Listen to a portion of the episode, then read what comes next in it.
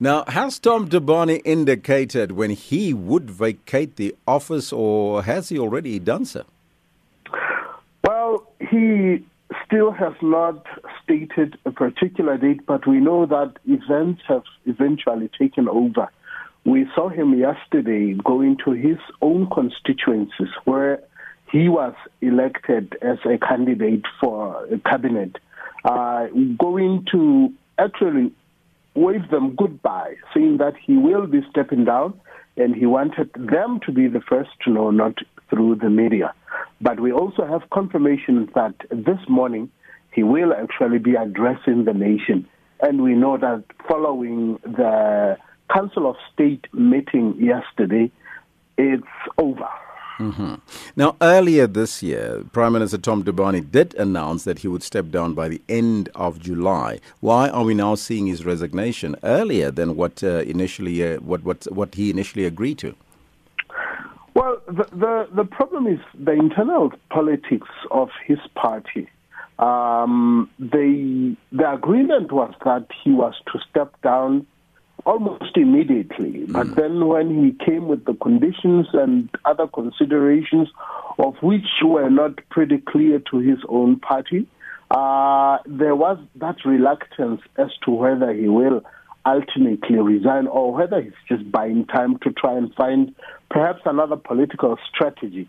So the dates kept changing. One minute he wanted to resign. But we do know for sure that genuinely Thabane wanted to step down because of his age. He's 83 this year. Uh, but the the hard corners close to him in his side, his circle, really did not want to see that happen because of personal gains. Most of them probably knowing that they will be uh, under huge uh, risk if he goes down. The the problems emanate from when two years ago, in fact a year ago, when the new incoming NEC National Executive Committee was elected, and there was huge resistance from the other faction of him, which was close to him, for them to take over office.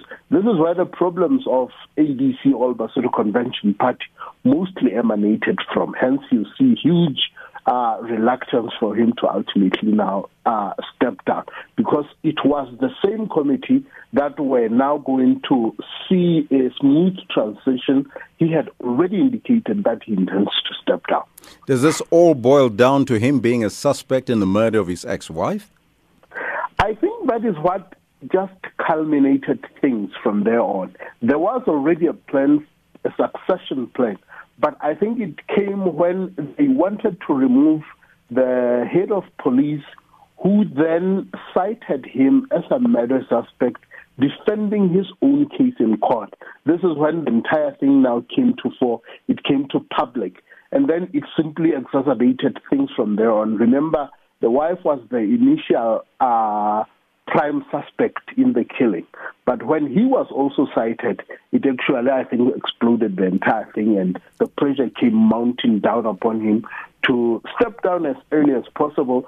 Mostly, they wanted him to step down with modicum of dignity such that he it's not as embarrassing to the entire party so but the factions within his own party it seems like there was much more pressure from him not to step down at all and just briefly what has been the reaction by the opposition political parties and the public at large you, you will understand that for the first time, this is when the main party opposition actually was agreeing to join the other faction of the ABC to actually even topple him to an extent of vote of no confidence. But I think realizing that they might actually be losing not just government, if that happens, they might not have such stronghold.